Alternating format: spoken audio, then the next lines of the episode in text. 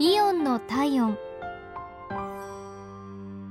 今日はイオン御嶽山駅前店のお客様からのお便りです。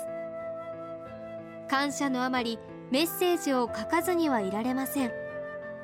昨日のことですが息子が店内で迷子になりました。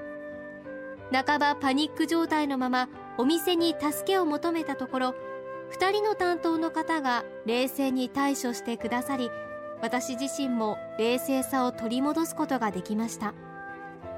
その後従業員の方が一丸となって探してくださいました。店内のみならず78分はかかる自宅まで探しに行っていただきました。捜索の結果店内で一人泣いているところを無事見つけていただきました。今回の息子の迷子は私の不注意から生じたもので大変心苦しくまた感謝の言葉が見つかりません。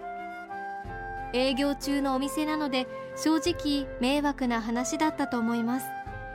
でも皆さん嫌な顔一つせずまさに自分のことのように対応してくださいました。心より感謝申し上げます。今後もイオンファンを続けていきたいと思います。